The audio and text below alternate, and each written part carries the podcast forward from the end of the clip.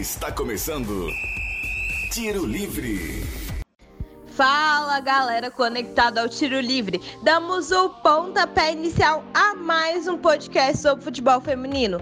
Isso mesmo, nós iremos continuar te atualizando de tudo que rolou nesse mundo do esporte. Não teve brasileirão, mas teve mulheres em campo e tem a gente falando aqui toda semana. Eu sou a Alana Lima e convido as minhas parceiras feras de podcast, Aline Guerra e Itana Santos. Chega mais, meninas! Fala, Alana, um prazer estar aqui com vocês mais essa semana, é, com nossos ouvintes, para a gente falar da seleção brasileira, dos amistosos que ocorreram é, sexta-feira e também nessa segunda. É, vamos falar um pouquinho também de, de, campeonato estadual, gaúcho, falar um pouco da Libertadores. Hoje tem muita coisa para a gente discorrer, como sempre, né?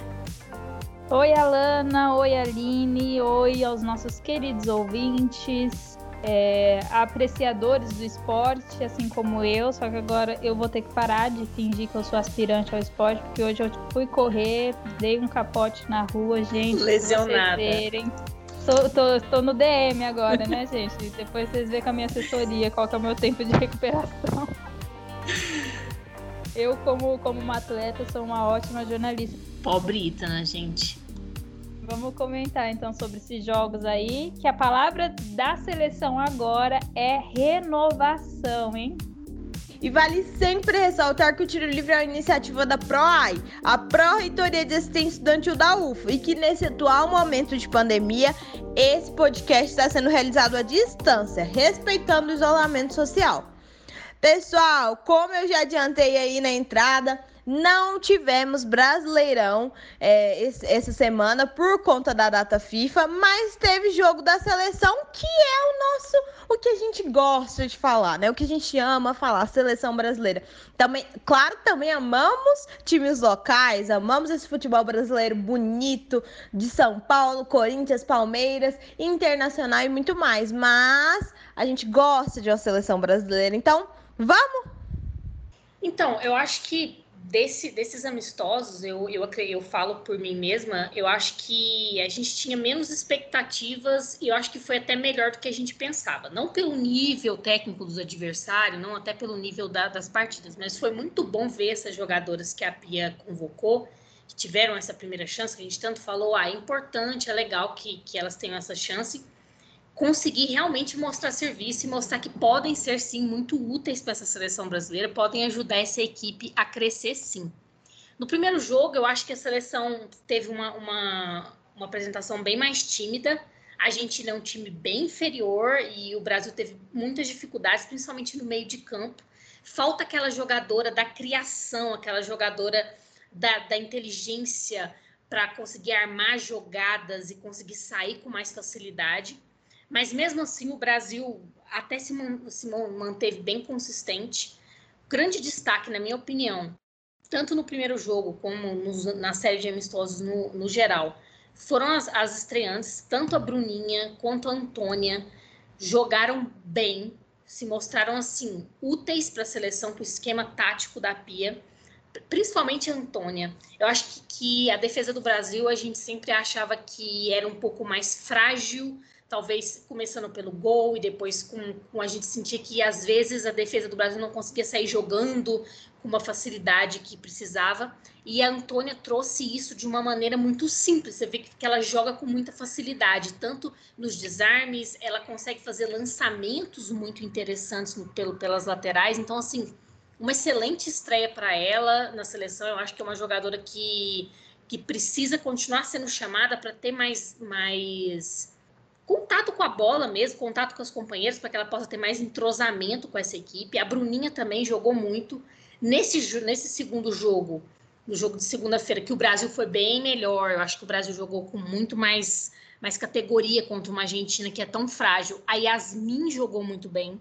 E é muito bom ver alguém na lateral, é, na lateral que possa fazer essa né? A gente sabe que tem uma, uma jogadora ali experiente e que é titular incontestável, mas que tenha uma jogadora que também possa ajudar o Brasil quando precisar. Então, a Yasmin foi muito bem. Eu acho que também é uma surpresa muito legal. Então, eu acho, eu acho que foi, foi, foi bom para a gente ver a seleção brasileira jogando bem diferente do que jogou na, na, nas Olimpíadas. A Marta também desempenhando um papel muito mais centralizado lá na frente, que é o que a gente sempre pediu, que eu acho que é onde ela se destaca mais. Hoje, inclusive, no jogo dessa segunda-feira, ela fez um golaço de falta. A Marta tem muita categoria, né? Então, assim, é uma pessoa que sabe o que fazer com a bola. Além do espírito de liderança, da força em campo, ela sabe o que fazer com a bola. Então é muito bom ver ela sendo útil para a seleção. Ela jogando numa posição em que ela é valorizada, em que ela consegue se sair melhor, que ela pode ajudar o coletivo. Então eu gostei do que eu vi pelo fato de que a gente consegue perceber que a Pia realmente reviu o trabalho que foi feito nas Olimpíadas, é, conseguiu rever os conceitos e as maneiras e as jogadoras e está tentando sim melhorar o trabalho. Eu acho que isso é, isso é o mínimo que a gente espera, né?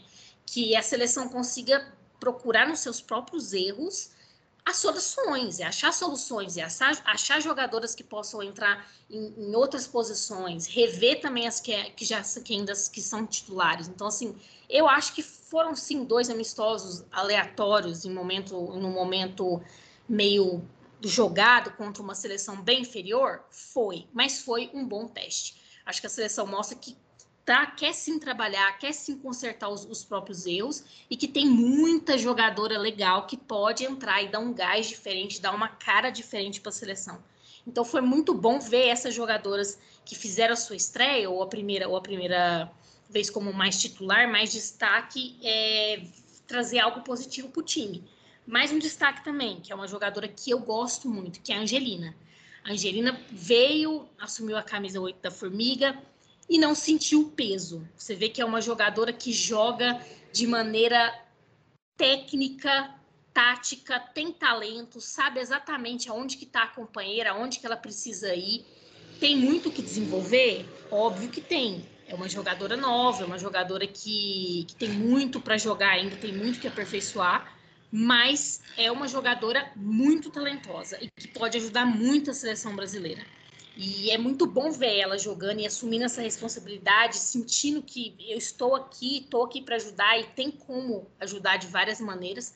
Então, para mim, foi, foi um saldo positivo. Foram amistosos é, que eu não esperava tanto, assim, não tanta dificuldade, nem tanto algo diferente que a seleção brasileira pudesse mostrar. E foi bem o contrário. Acho que o Brasil mostrou que está, assim, em um caminho melhor reviu os erros, reviu as dificuldades da última competição e está procurando um caminho melhor de evolução.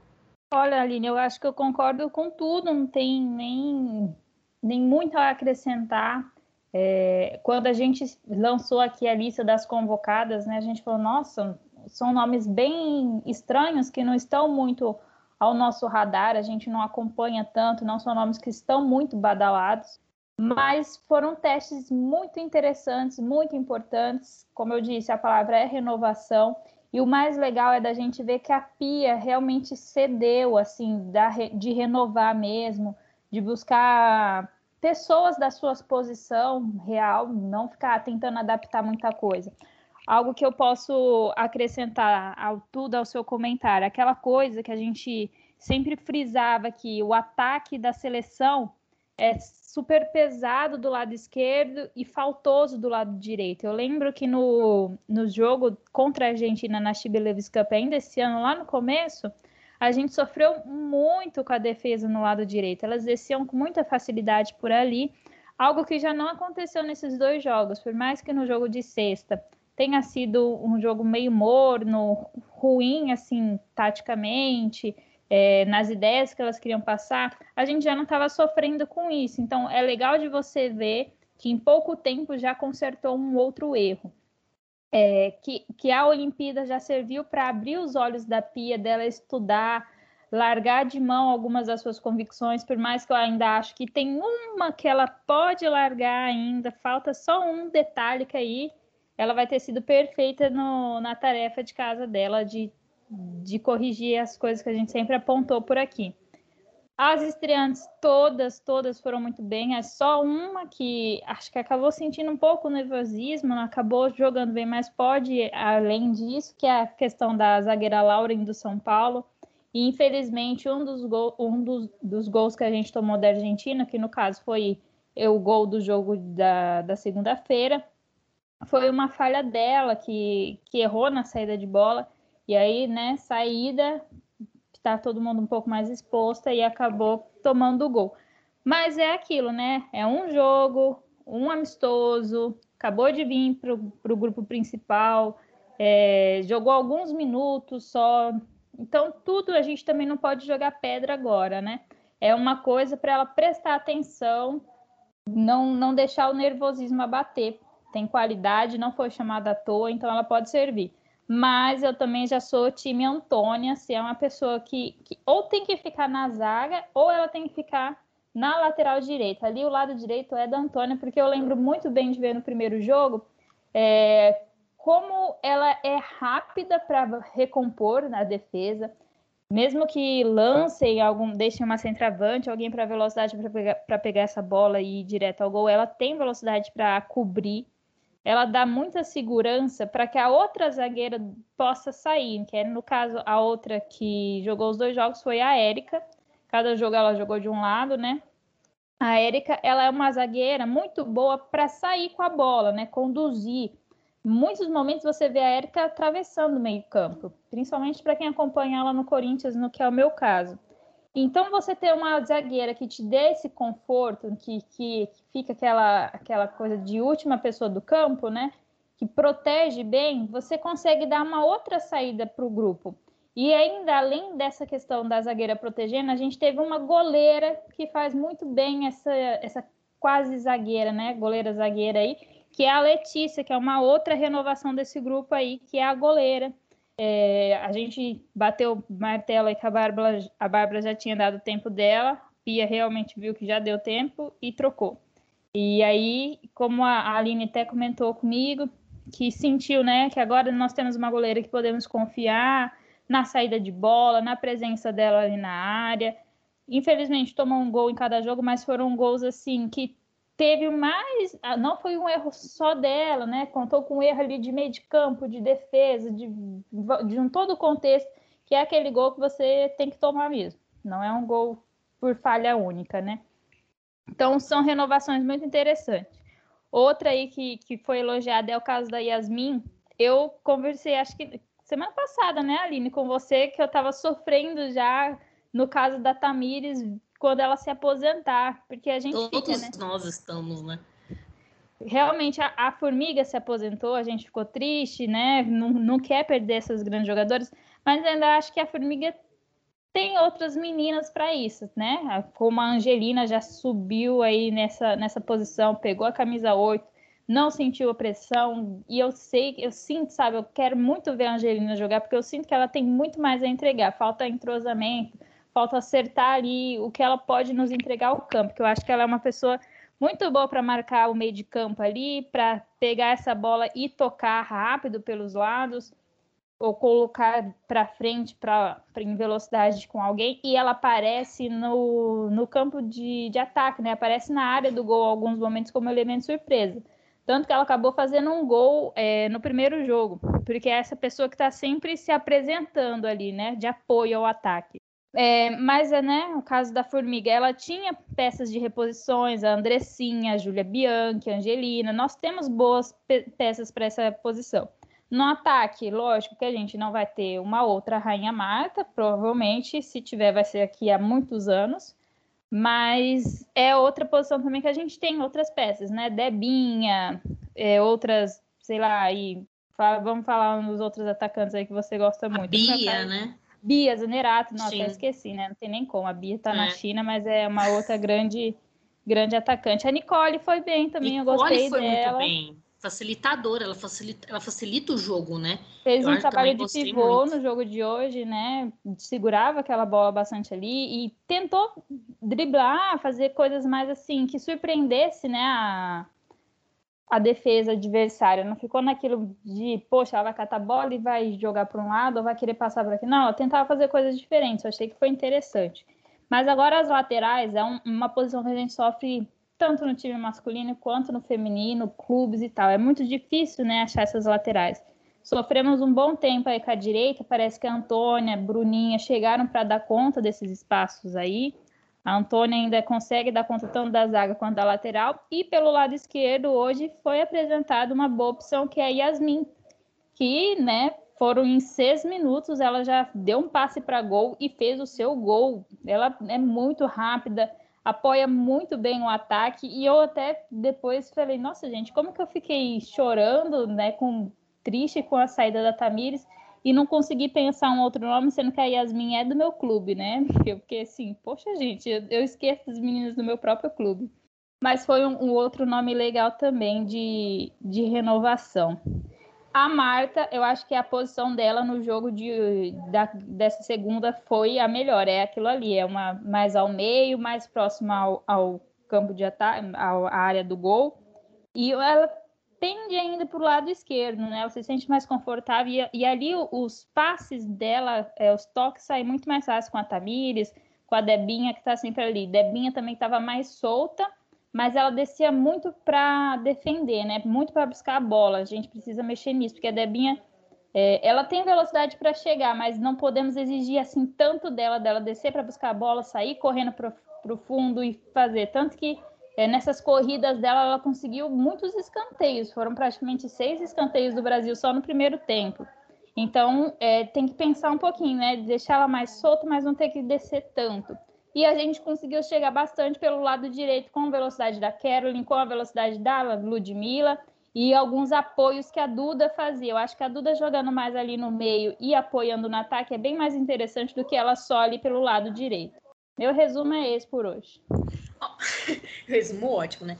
Eu acho, eu, concordo com o que você falou da Debinha, mas eu acho que assim, no, pelo menos da minha opinião, uma escalação perfeita para a seleção brasileira ali na frente, com Marta, Debinha e Bia Zanerato, eu acho que a Debinha pode fazer esse, esse trabalho de voltar um pouco mais, porque você tem a Bia bem mais lá na frente, né? E a Marta caindo pela, pela lateral. E aí eu acho que você dá um espaço e a Debinha não precisa estar tá chegando, indo e voltando e voltando. Ela pode ficar mais para trás. Então eu acho que é também uma questão de, de organização que jogadoras que vão jogar lá na frente com ela.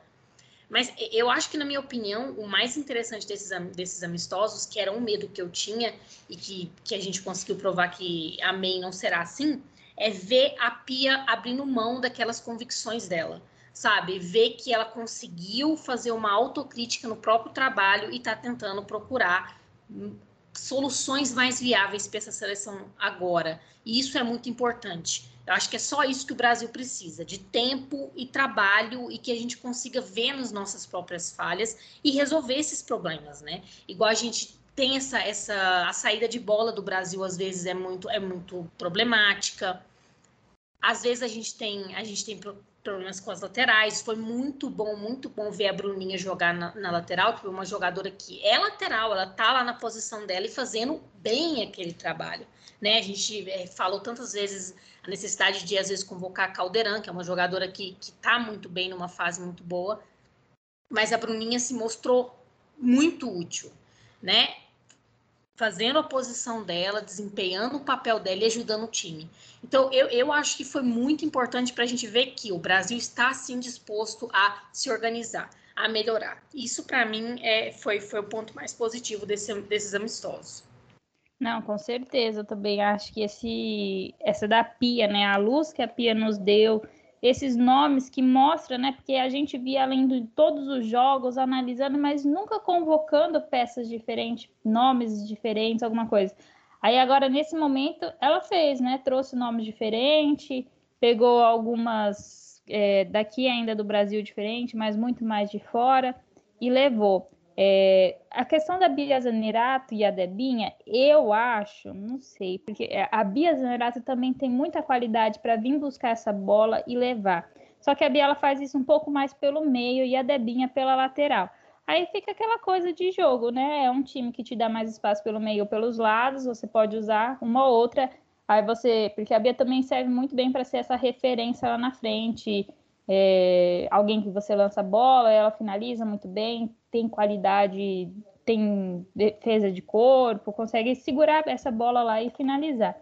Então, acho que, começa o mais legal, né? Essa, essa mudança dela, esse estudo da Pia, de ver, tentar novas coisas, começa a deixar uma coisa é, difícil dela convocar, entendeu? Porque agora a gente tem mais outras opções legais, não vai ficar muito nos nomes badalados, né? Não que essa última Olimpíada tenha sido, mas foram nomes em seu geral esperado que foram, mas agora ela fala, começa a ter aquela dor de cabeça, todo mundo fala que é bom para técnico, de, de olhar para o banco, no caso a Pia, né? Ela tem que olhar para um país todo, para todas as brasileiras e ficar na dúvida. Nossa, eu tenho duas, três muito boas que podem fazer isso. Quem eu levo? O que, que eu faço? Aí que, no caso das competições, como Olimpíadas, por exemplo, você tem um número reduzido que pode levar, ela vai acabar optando por algumas que fazem mais de uma função mas a ICOP e tal, ela consegue ter é, uma variedade bem mais interessante do que a gente tinha nas competições de antes. E isso tudo parte daquela coisa, né, do investimento que o futebol feminino está tendo, da visibilidade que ganhou depois da Copa de 2019, o futebol aqui no Brasil, na América, na América do Sul, aqui também, América Latina, né, porque a Argentina também está passando por esse processo de construção, está vindo mais forte, o Chile, é, e, e das nossas jogadoras que estão saindo para jogar fora, né? Muito mais, temos muito mais atletas agora jogando nos Estados Unidos, na Espanha, Portugal, Inglaterra. Então está correndo por outras escolas e trazendo essa bagagem para nossa seleção, esse enriquecendo o nosso jogo. Não, isso é muito importante, né? Eu acho, eu sinto que principalmente nas Olimpíadas, Óbvio que nas Olimpíadas a gente tem um, um, limite de jogadoras que você pode levar, mas é muito agoniante você olhar para o banco e não ver opções. Igual a gente estava na lateral direita, não tem uma jogadora que faz essa, essa função no time. Para uma seleção grande, para um time é, é, muito é muito ruim. Então acho que assim hoje você, a gente vê a Bruninha jogando bem nessa, nessa posição. A gente fala sempre sempre da Caldeirão. É bom você ter jogadoras que fazem essa função e que você também pode olhar no, no banco, igual a questão da, da Yasmin com a Tamires, e ver que tem uma outra opção também, caso aconteça alguma coisa, ou caso, ou caso o adversário peça, você tem outras funções, você tem outras jogadoras. Então, é, isso, isso é muito importante. É, e eu acho que também tudo depende da adversária que você está enfrentando, né? Igual a gente hoje temos boas opções no ataque, muitas opções interessantes. Também depende do adversário. Acho que a Pia também ela tem essa, essa, essa inteligência estra, dessa estratégia de dependendo do que o adversário te pede, você monta a sua equipe. Então é bom quanto mais opções, quanto mais jogadoras que façam essas é, mais funções e façam e consigam ter esse entrosamento para jogar juntas, é muito melhor para a seleção. Aline Guerra, eu fiquei sabendo que teve gauchão essa semana e você traz mais novidades. Como é que é que funcionou tudo? Então, gente, outra coisa que a gente pode falar também é o gauchão feminino, né, 2021, que começou dia 18 agora. É, a gente teve os primeiros jogos, os primeiros jogos dessa da fase de grupos.